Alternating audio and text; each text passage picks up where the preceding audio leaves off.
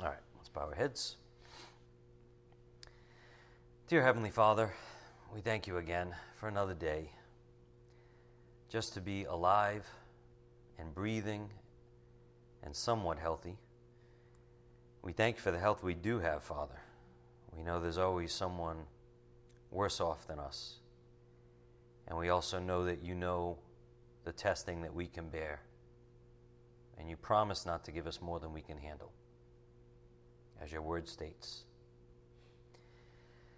Father, most of all, we're incredibly grateful for your Son. And we come together once again to learn your word and to celebrate him and all that he did on our behalf voluntarily so that we could have resurrection to eternal life forever and ever with you. Father, help us never take this grace for granted. Help us live in this grace every day, the gift that you've given us, eternal life through faith in your Son.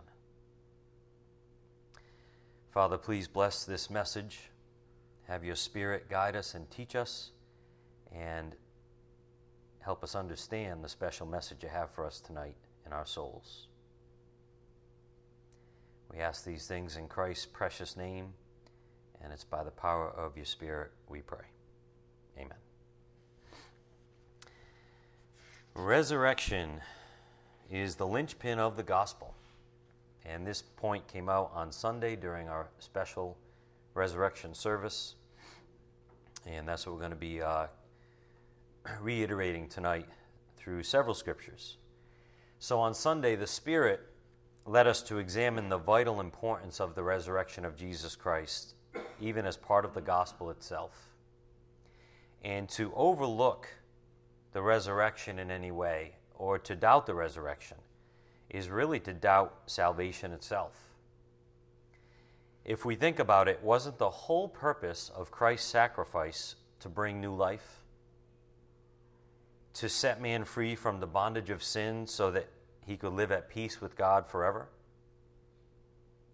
If it was anything less than that, then what was the point, in a way? If there's no resurrection, there's no eternal life. And we could argue eternal life is the very reason Christ died in our stead. So tonight, the Spirit wants to revisit parts of our main message from Sunday. And as we do, He has some branches for us to take off of that as a wonderful reminder of our great hope of resurrection in Jesus Christ. First, I'd like to share with you a passage that I read this morning in the book of Psalms as part of my regular Bible reading. And it just said so much to me and says so much in, in these few verses.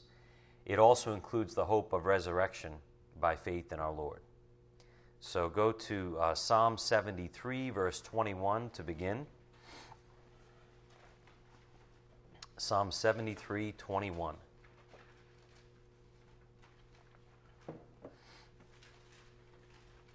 And you might recognize a part of this from a previous study we did a few weeks ago.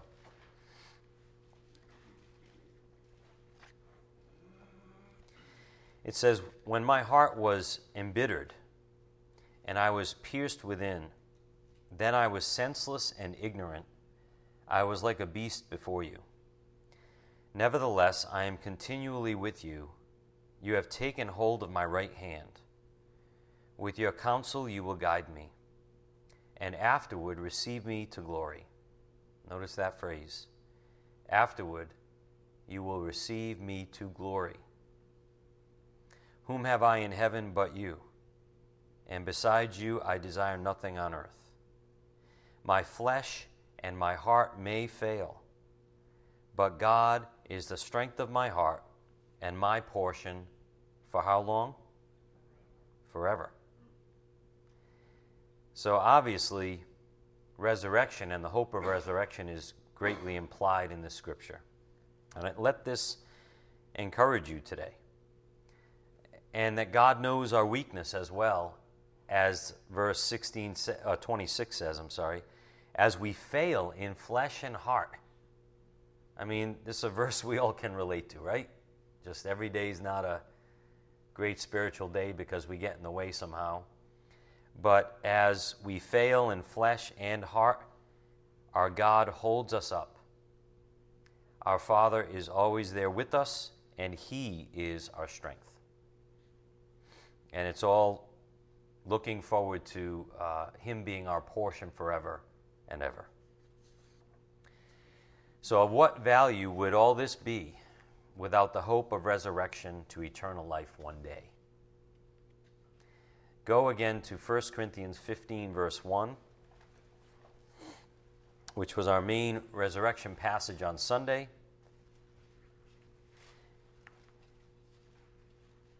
And we're going to revisit um, a lot of this chapter and see where the Spirit takes us with different, different emphases this evening. 1 Corinthians 15:1.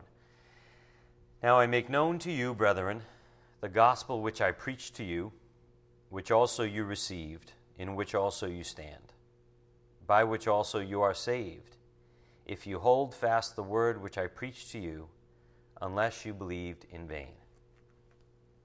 On the board, we discussed this phrase in vain on Sunday. And to Paul, Christ's resurrection was fundamental to the faith. He was saying that if Christ wasn't resurrected, then our faith is worthless or in vain. As we saw on Sunday, this theme is carried throughout this entire chapter. In verse 3, it goes on to say, For I delivered to you as of first importance what I also received that Christ died for our sins according to the Scriptures, and that he was buried, and that he was raised on the third day according to the Scriptures. So here's our first detour we're going to take this evening. We must never forget the sacrifice of our Lord and his resurrection was predicted for the Jews throughout the Old Testament. The idea of resurrection, for example, should not have been foreign to the Jews. It was littered and scattered and mentioned all throughout the Old Testament. And that's why the resurrection should not have been doubted by the Jews. It should never have been a surprise to the Jews that this is what Jesus even claimed. Although it apparently was for some of the Gentiles in Corinth who possibly didn't know the Old Testament scriptures. On the board, in John 8 56, Jesus told the Jews, Your father Abraham rejoiced to see my day, and he saw it and was glad. So even Abraham looked forward of what to respect or expect from the Savior, from the Messiah. Not just his suffering for our sins, but also the resurrection. When Jesus appeared to a couple of the disciples right after his resurrection, it was on the road to Emmaus. And even though he walked right up to them and spoke with them, they didn't know it was him at first. But what did Jesus teach them on this walk with them? He taught them that all the things that happened to him were prophesied in the scriptures. He even said they were foolish for not being aware of this. That's how much it, it's mentioned throughout the Old Testament. So turn in your Bibles to Luke 24, verse 13. And let's see how Jesus, even though they didn't know it was him, let's see how Jesus relayed the Old Testament scriptures to the disciples who really should have known and should have expected the resurrection. Luke 24 13. And behold, two of them were going that very day to a village named Emmaus, which was about seven miles from Jerusalem and they were talking with each other about all these things which had taken place. While they were talking and discussing, Jesus himself approached them and began traveling with them. But their eyes were prevented from recognizing him. And he said to them, What are these words that you're exchanging with one another as you're walking? And they stood still, looking sad. One of them, named Cleopas, answered and said to him, Are you the only one visiting Jerusalem and unaware of the things which have happened here in these days? Obviously, Jesus was kind of playing dumb to see what they would say.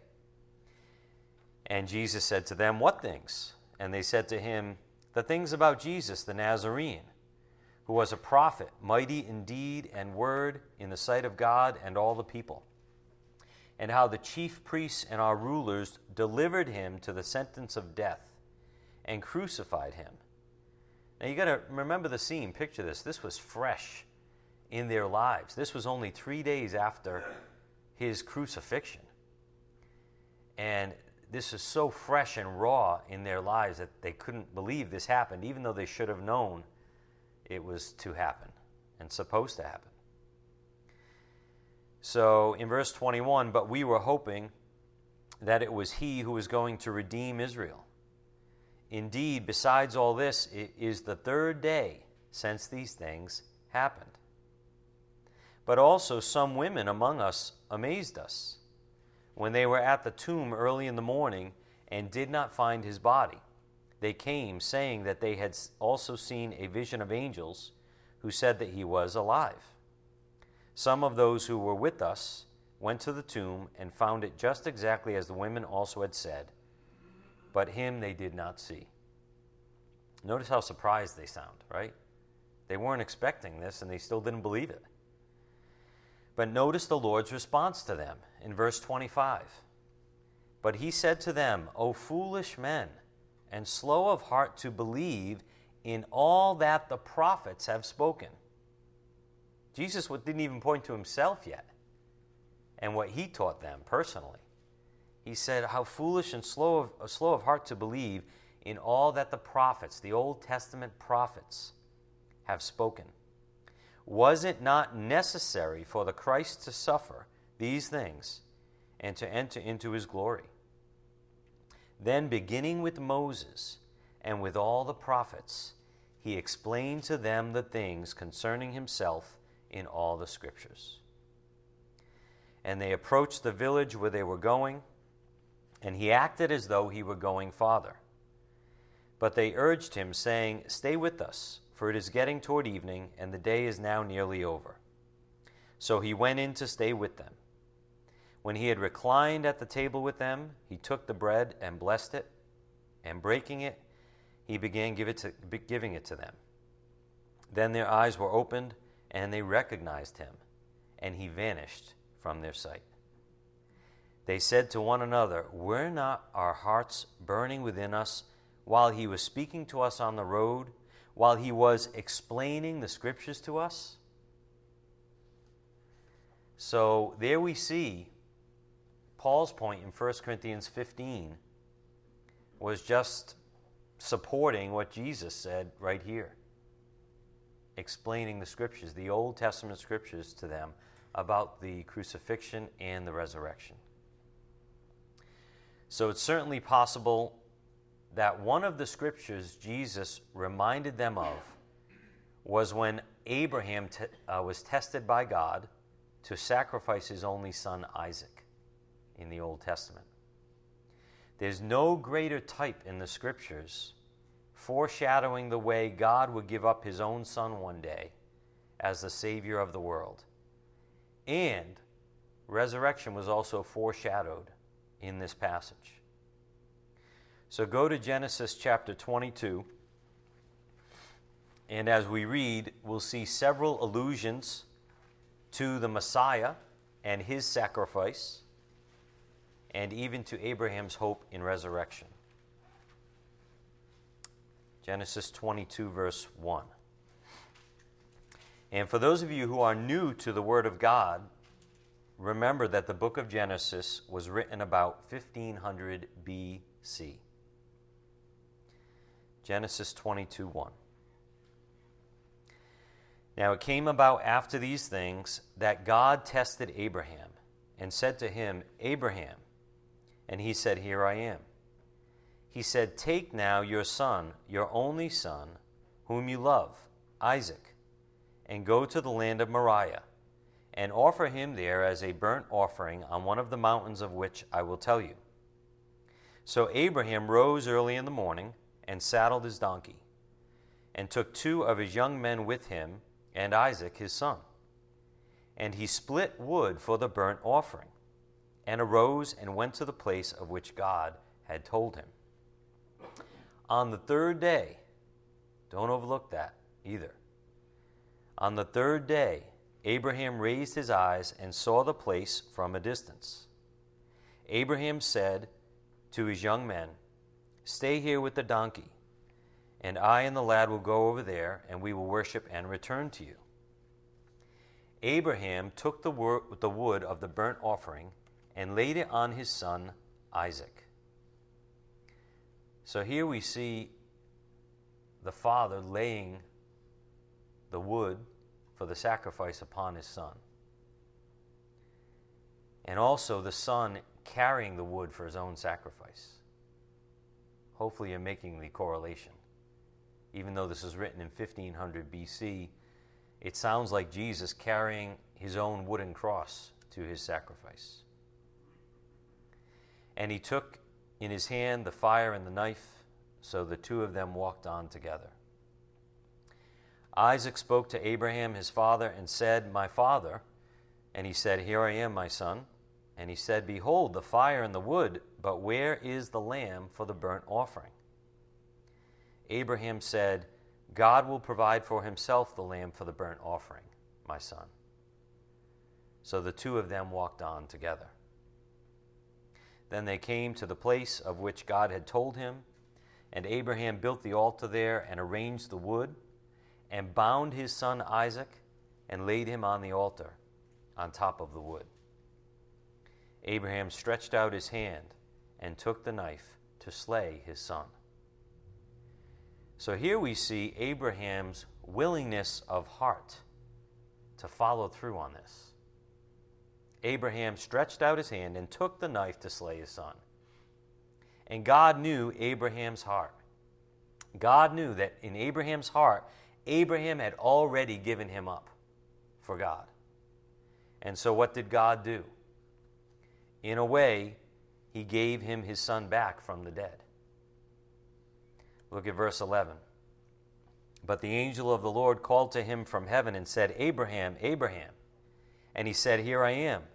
He said, Do not stretch out your hand against the lad, and do nothing to him. For now I know that you fear God, since you have not withheld your son, your only son, from me. There's a loaded statement, by the way. Again, for now, I know that you fear God, since you have not withheld your son, your only son, from me. And by the way, kind of as a side note, can't we now confidently make the statement on the board because of this in Genesis 22:12? Can't we now say, "Dear God, now I know that you love me"? because you have not withheld your son, your only son, from me? If God could conclude this from Abraham's actions, we can certainly conclude this from God's actions. So, in verse 12, he said, Do not stretch out your hand against the lad and do nothing to him, for now I know that you fear God since you have not withheld your son, your only son, from me. Then Abraham raised his eyes and looked, and behold, behind him a ram caught in the thicket by his horns. And Abraham went and took the ram and offered him up for a burnt offering in the place of his son. Notice the ram was caught by his horns in a thicket, which means this ram or this lamb was crowned with thorns on his head, if you can picture it. Another prophecy of what the Messiah would endure one day. And in verse 14, Abraham called the place, the name of that place, the Lord will provide, as it is said to this day, in the mount of the Lord it will be provided. So again, the statement on the, on the board Dear God, now I know that you love me, because you have not withheld your son, your only son, from me. Abraham trusted God so much. Abraham also knew God's promises, and he knew God would find a way to give him the generations promised to come from Isaac. Even if Abraham was asked to go forward and sacrifice him, Abraham knew that God would find a way to give him the generations promised to come from Isaac, maybe even by something called resurrection. And this is why it's odd when the Jews don't believe in the resurrection, because even the father of their faith did. And this was confirmed to be Abraham's hope in the book of Hebrews. Turn to the book of Hebrews 11, verse 17.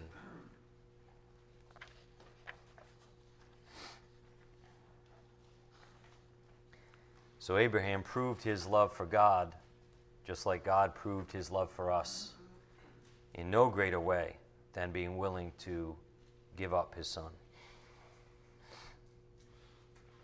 But Abraham was willing to do it because he trusted God and that, that he knew God could resurrect Isaac. And obviously, that was a foreshadowing of Christ. Hebrews 11 17. By faith, Abraham, when he was tested, offered up Isaac.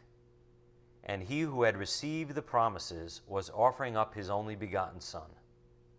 It was he to whom it was said, In Isaac your descendants shall be called. He considered that God is able to raise people even from the dead, from which he also received him back as a type. So there we see Isaac was a type of our Lord resurrected. To not believe in the resurrection of Christ defeats the whole purpose of a sacrifice being made. As our title to this lesson states, and as came out on Sunday, resurrection is the linchpin to the gospel, even. If there were no life after death, then what value would such a sacrifice have? But because life does not end after this life, there is a judgment with God to come. And God did something drastic and lovely to save us. It was all for the resurrection to eternal life that the sacrifice was made. So go again to 1 Corinthians 15 3. 1 Corinthians 15 3.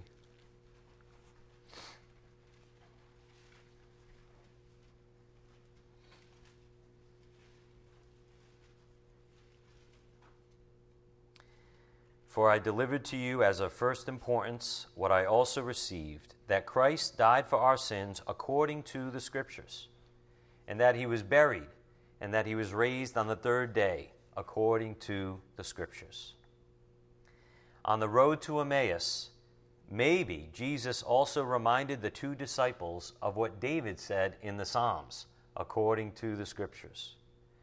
On the board in Psalm 16, verse 10, David wrote, For you, God, will not abandon my soul to Sheol, nor will you allow your Holy One to undergo decay. As Jesus said later on, uh, when he was teaching the people, he's like, Who do you think David was talking about? Because David's body underwent decay. Right? His, his bones are still in the tomb. So obviously, here's another prophecy about the Messiah not undergoing decay.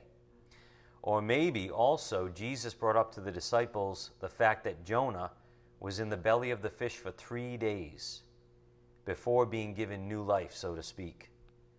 On the board in Jonah 117, and the Lord appointed a great fish to swallow Jonah, and Jonah was in the stomach of the fish three days and three nights. Jesus, as we know, was raised on the third day, and it was according to the Scriptures. Look at 1 Corinthians 15 5. and that he appeared to Cephas, Peter, and then to the twelve. After that, he appeared to more than 500 brethren at one time, most of whom remain until now, but some have fallen asleep. Then he appeared to James, then to all the apostles, and last of all, as to one untimely born, he appeared to me also. So Paul goes on to say, if there is even a Christ, and even all these eyewitnesses to his resurrection, how do some of you deny it? How do some of you doubt the resurrection? Look at verse 12. Now, if Christ is preached that he has been raised from the dead, how do some among you say that there's no resurrection of the dead? So, as came out on Sunday, there were clearly lies being perpetuated in the church of Corinth, making some people doubt the resurrection. And again, that ruins the whole thing, right? I mean, if there's no resurrection, what was all this for? Paul is reminding them that the resurrection is the very linchpin of the gospel. So, if you want, you can again hold your place here in 1 Corinthians 15 and go to Romans 4, verse 25 which we saw on Sunday. Romans 4:25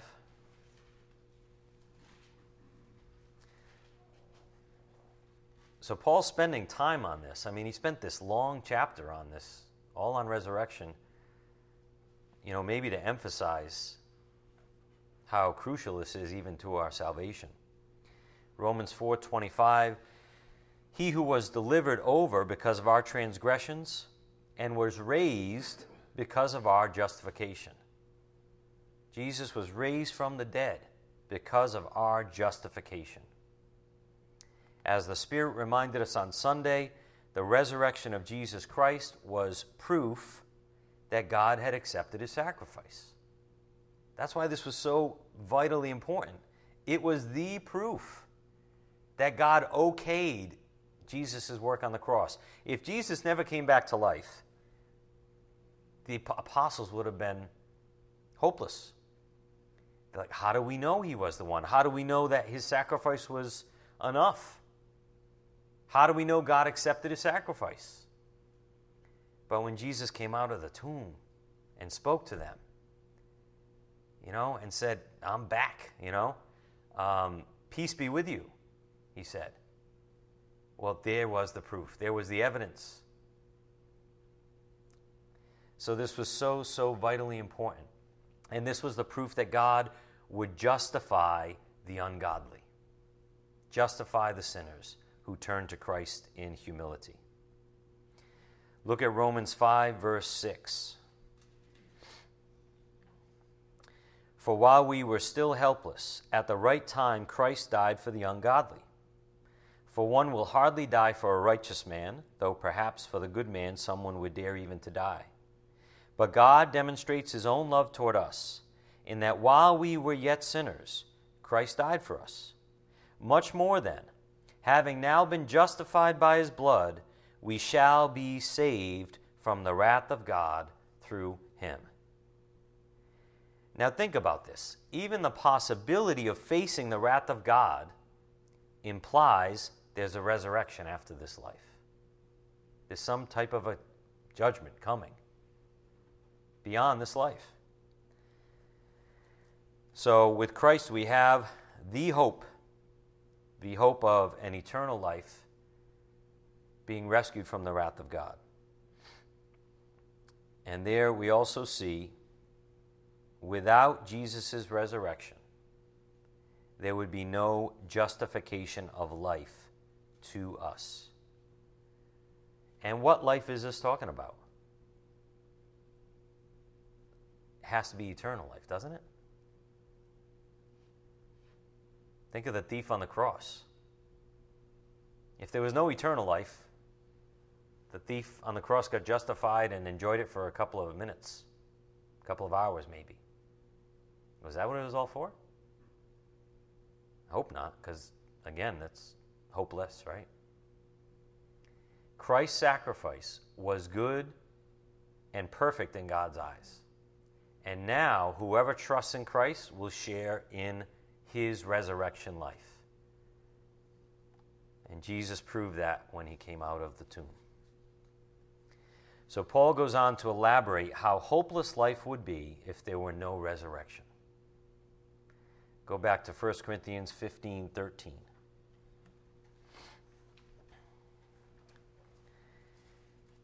But if there is no resurrection of the dead, not even Christ has been raised. And if Christ has not been raised, then our preaching is vain. Your faith also is vain. Moreover, we are even found to be false witnesses of God, because we testified against God that he raised Christ, whom he did not raise. If in fact the dead aren't raised, you see Paul's argument here, he's being sarcastic. But you might as well call us false witnesses now. Because we already testified to the resurrection, and now you're saying there is none. So you're calling us liars, and we even offended God. Verse 16 For if the dead are not raised, not even Christ has been raised. And if Christ has not been raised, your faith is worthless. You're still in your sins. In other words, there's no proof of payment for your sins. If he is not raised, you're still in your sins. How do you know it was worthy? It was effective. So man is still trapped in his sins if Jesus' sacrifice was not proven to be acceptable to God. It was like authorized by the resurrection. The resurrection was like God's stamp of approval and proof to us that we're all good here. This was truly finished, as Jesus said before he bowed his head. So man has no hope on his own without Christ and his resurrection from the grave.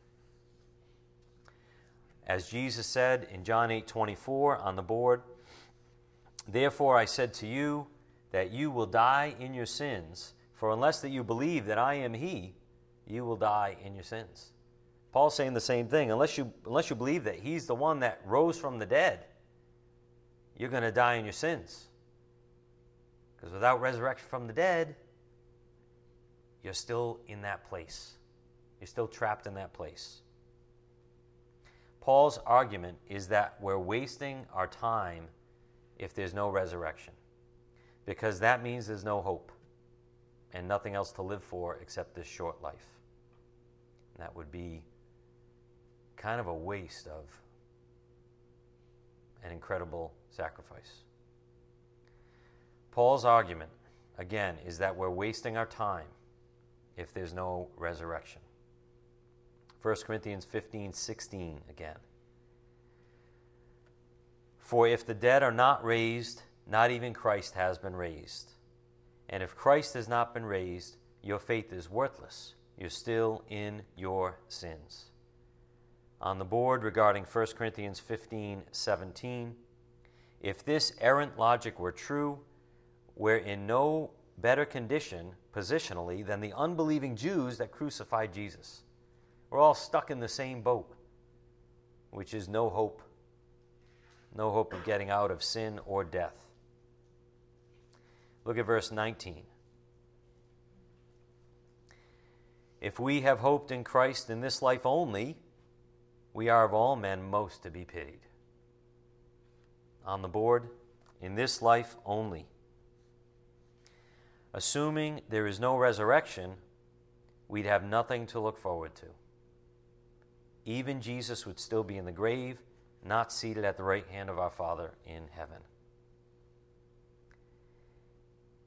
It's actually quite foolish to consider all Christ did on the cross was for nothing of eternal value.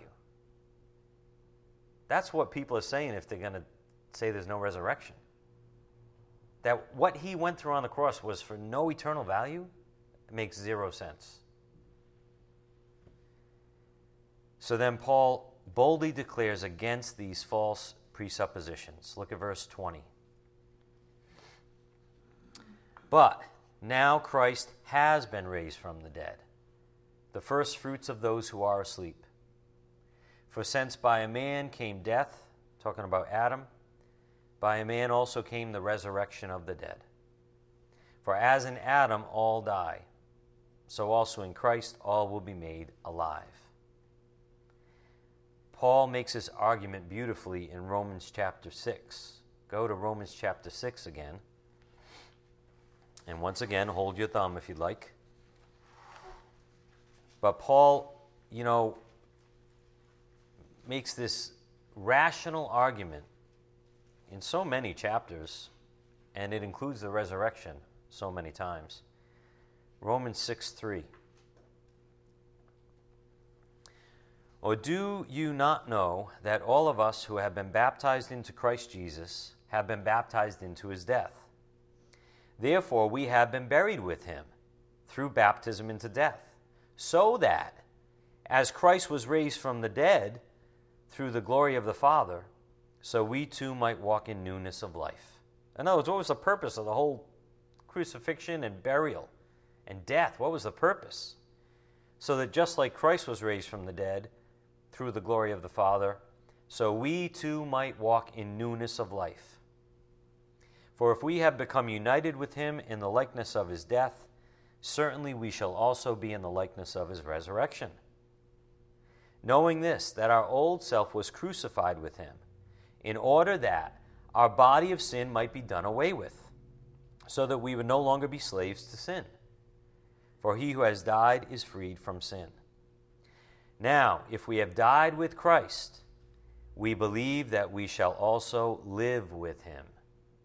In other words, the whole purpose of the death was to live again and a new life. Knowing that Christ, in verse 9, having been raised from the dead, is never to die again. Death no longer is master over him. For the death that he died, he died to sin once for all. But the life that he lives, he lives to God. So, even so, consider yourselves to be dead to sin, but alive to God in Christ.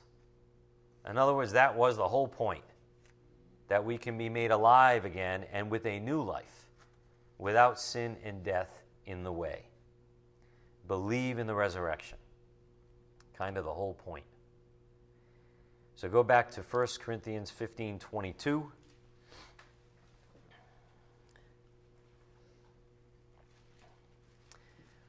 For as in Adam all die, so also in Christ all will be made alive.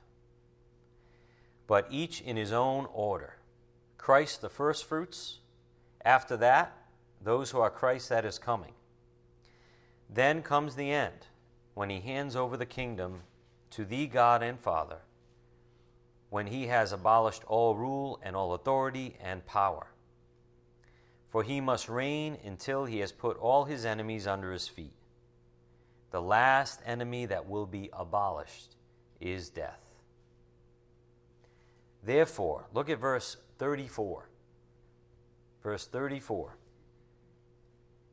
Become sober minded as you ought, and stop sinning, for some have no knowledge of God. I speak this to your shame. But someone will say, how are the dead raised? And with what kind of body do they come? You fool, that which you sow. Now, think here about planting a seed in the ground, because that's what sowing is, right? Okay, we're not sewing any clothing together here. We're sowing a seed in the ground, right? You fool, that which you sow does not come to life unless it dies. And that which you sow, you do not sow the body which is to be, do you? Do you plant in the ground the body that's to be in the future, that's coming out later? No, you plant the old thing, the old seed in the ground. That which you sow, you do not sow the body which is to be, but a bare grain is what you sow, perhaps of wheat or something else. In other words, a simple little seed. You don't plant what's going to be new or what is to come, you plant the old. But God gives it a body just as He wished, and to each of the seeds a body of its own. But when? After it's sown in the ground, after it's buried. what a great picture of resurrection we see in planting and farming. We always plant and bury one thing, and we wait for the miracle of the new life to come out of the ground, right? I mean, we should really, we're so familiar with planting. We're so familiar seeing flowers come up out of the ground from a seed, or even fruit and vegetables come from a seed months later. But, my friends, is there any greater miracle that we could witness with our eyes in this life?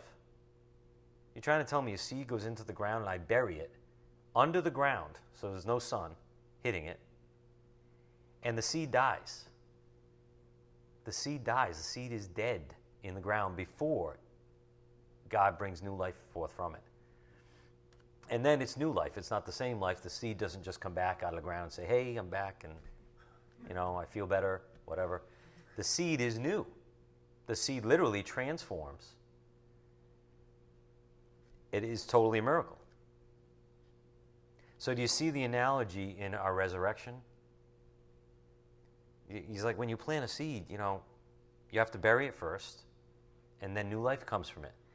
So, look at verse, you know, again, 38. But God gives it a body. And he's talking about us now. He's talking about resurrection. God gives it a body just as he wished, and to each of the seeds a body of its own. So we're each a seed, if you will. A new body is in store after death. A miraculous new form chosen by God for the fruit to come forth. To come forth as a certain fruit. The seed going into the ground actually dies first. Remember that and then new life comes forth from it, which means it has to be a miracle because it died first. And this is resurrection. What a picture of the supernatural resurrection from the dead, which is only possible by God's hand. Jesus used this analogy as he was preparing himself to face the cross and embrace the Father's plan to bring new life. See, Jesus had the hope in him too. Like he's facing the Garden of Gethsemane. He's facing what he's going to have to go through a death and burial, a seed dying and being planted in the ground. He's facing that because he knows by faith that new life is part of God the Father's plan. Not only for him, but for all of us that he could save who would turn to him. So on the board, he said this in John 12 23. And Jesus answered them, saying, The hour has come for the Son of Man to be glorified. Notice, notice, the Son of Man, he didn't say the hour has come for the Son of Man to be, you know, beaten and, and to die. He went right to the glorification, which means what? Resurrection, which means victory in the end. The hour has come for the Son of Man to be glorified. Truly, truly, I say to you, unless a grain of wheat falls into the earth and dies, it remains alone. But if it dies, it bears much fruit. And that was Jesus' hope as our great example. So back to 1 Corinthians 15 36. You fool that which you sow, again, think of planting a seed in the ground, that which you sow does not come to life unless it dies. And that which you sow, you do not sow the body which is to be, but a bare grain, perhaps of wheat or something else. But God gives it a body just as He wished, and to each of the seeds a body of its own. So the new life in resurrection is given by God alone in the new form that God will ordain for it, including for each one of us. Verse 39 All flesh is not the same flesh, but there is one flesh of men, and another flesh of beasts, and another flesh of birds, and another of fish. There are also heavenly bodies and earthly bodies. But the glory of the heavenly is one, and the glory of the earthly is another. There's one glory of the sun, another glory of the moon, another glory of the stars, for star differs from star in glory. So also is the resurrection of the dead. In other words, it's up to God what kind of body you get, and they're all going to be different a little bit. They're all going to have different glory. They all are going to have a slightly different form. Either way, there is a resurrection from the dead. And be content and be excited to see the body that God gives you, which will be perfect, as it says in verse 42. It is sown a perishable body. In other words, it is buried in the ground, a perishable body. Thank God. It is raised an imperishable body. The fruit that comes forth will be imperishable. Not only is it a miracle that God created life from death, but it will now be an imperishable body that has defeated death. So our perishable body goes into the ground one day when we die, just like a seed is sown and buried. And God raises us again into an imperishable body forever and ever with Jesus. That was the whole point. 1 Corinthians 15:43 It is sown in dishonor, it is raised in glory. It is sown in weakness, it is raised in power. Think of your own body one day. It is sown in weakness, it is raised in power. It is sown a natural body, it is raised a spiritual body. If there is a natural body, there is also a spiritual body. So also it is written The first man, Adam, became a living soul. The last Adam became a life giving spirit. However, the spiritual is not first, but the natural, then the spiritual. The first man is from the earth, earthy. The second man is from heaven. As is the earthy, so also are those who are earthy. As is the heavenly, so also are those who are heavenly. Just as we have borne the image of the earthy, the seed, if you will, that has to die, we will also bear the image of the heavenly, the fruit that is new life. Now I say this, brethren, that flesh and blood, that's the seed that has to die, right? And be planted in the ground. I say this, brethren, that flesh and blood, the perishable, if you will, cannot inherit the kingdom of God, nor does the perishable inherit the imperishable. There has to be a new body if you're going to inherit the imperishable. This is why there must be a resurrection. And Jesus opened those gates for all of us. In verse 51, Behold, I tell you a mystery. We will not all sleep, we will not all die, in other words, but we will all be changed one day. In a moment, in the twinkling of an eye, at the last trumpet, for the trumpet will sound, and the dead will be raised imperishable, and we will all be changed, whoever is on earth at the time of the rapture. But either way, verse 53 For this perishable must put on the imperishable, and this mortal must put on immortality. But when this perishable will have put on the imperishable, and this mortal will have put on immortality, then will come about the saying that is written Death is swallowed up in victory.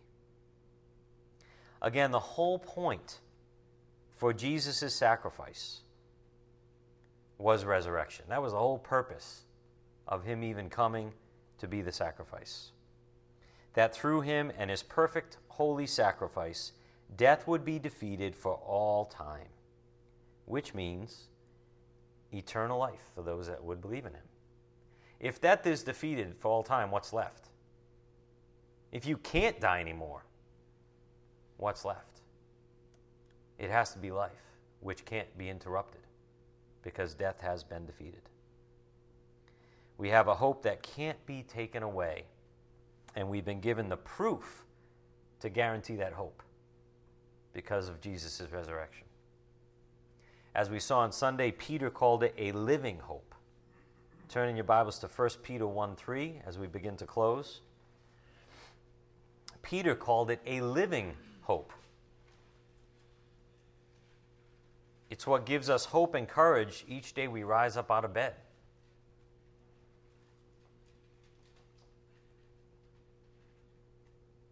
1 Peter 1 3.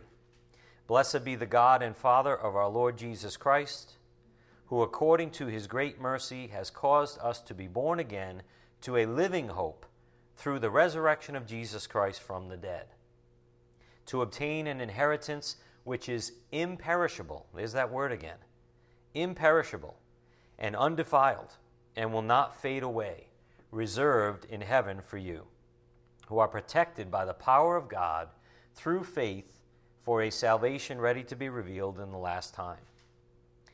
In this you greatly rejoice, even though for now, for a little while, if necessary, you have been distressed with various trials, so that the proof of your faith, being more precious than gold which is perishable, even gold is perishable, it dies, even though tested by fire may be found to result in praise and glory and honor at the revelation of Jesus Christ. That's the proof of your faith, which will be imperishable.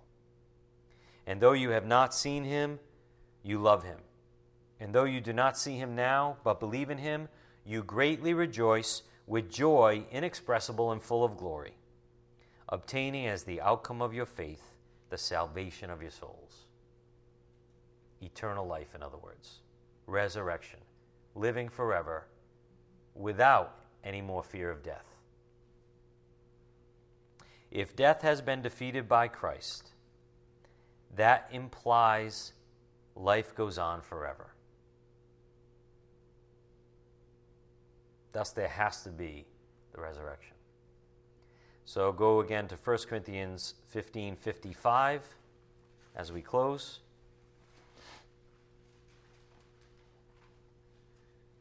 Believe some of you haven't held, held your thumb there by now. Sheesh. It's like the fifth time we're going back. Have all the pages turned? It's so funny. Verse 55. O death, where is your victory? O death, where is your sting? The sting of death is sin, and the power of sin is the law. But thanks be to God who gives us the victory through our Lord Jesus Christ. Therefore, in verse 58, therefore, my beloved brethren, in other words, this is our motivation when we wake up in the morning. Because of the resurrection, we're motivated. Because we know Jesus rose from the grave and he's not subject to death any longer, we know that we're not because we're in union with him. So we're motivated. Therefore, my beloved brethren, be steadfast, be immovable where do you get the energy? Where do you get the power to be steadfast, to be immovable? Faith in the resurrection, believing in his victory over death. So, therefore, be steadfast, be immovable, always abounding in the work of the Lord, knowing that your toil is not in vain in the Lord. We know it's not. We know it's not fruitless. We know there's a resurrection. We know that the perishable takes on the imperishable.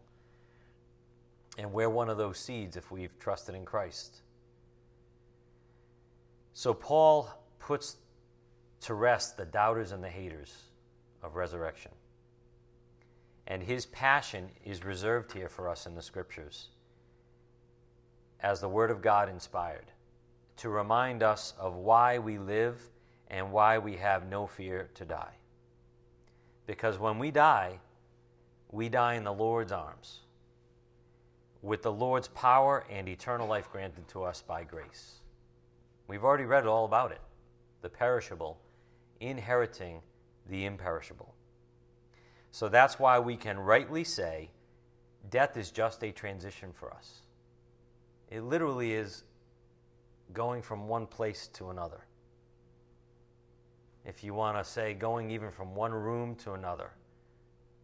It literally, for us, is just walking through a doorway and being changed in the process by the supernatural power of God, which is easy for Him. Death is just a transition for us from one place to the next, to His abode in heaven, because Christ defeated sin and death once for all. And his resurrection proved that to the whole world, especially to us who believe. On the board in 1 Timothy 4:10, for it is for this we labor and strive. Doesn't that sound like 1 Corinthians 15:58? Therefore, brethren, you know, be steadfast. It is for this we labor and strive, because we have fixed our hope on the living God, who is the Savior of all men, especially of believers. So take what the Spirit's been saying about resurrection as a motivation, as the great hope. And because we know this is true, we know our toil is not in vain, we know we're not wasting our time, we know our sins are removed, and we have the hope of uh, supernaturally rising from the dead because Christ already did it. Thank God. Amen? All right, let's bow our heads. Father, we thank you so much for your amazing word, your amazing grace. We thank you so much for making your word come alive to us by your Holy Spirit. Help us to believe, Father. Give us more faith. And help us to know and be steadfast and immovable for your sake and for your glory. Because we know our toil is not in vain because of the resurrection of Jesus Christ. We ask, Father, that you help us take this wisdom out to a lost and dying world that needs it so desperately, to give them hope, to give them the hope and the truth of new life in you. We ask these things in Christ's precious name by the power of your Spirit. Amen.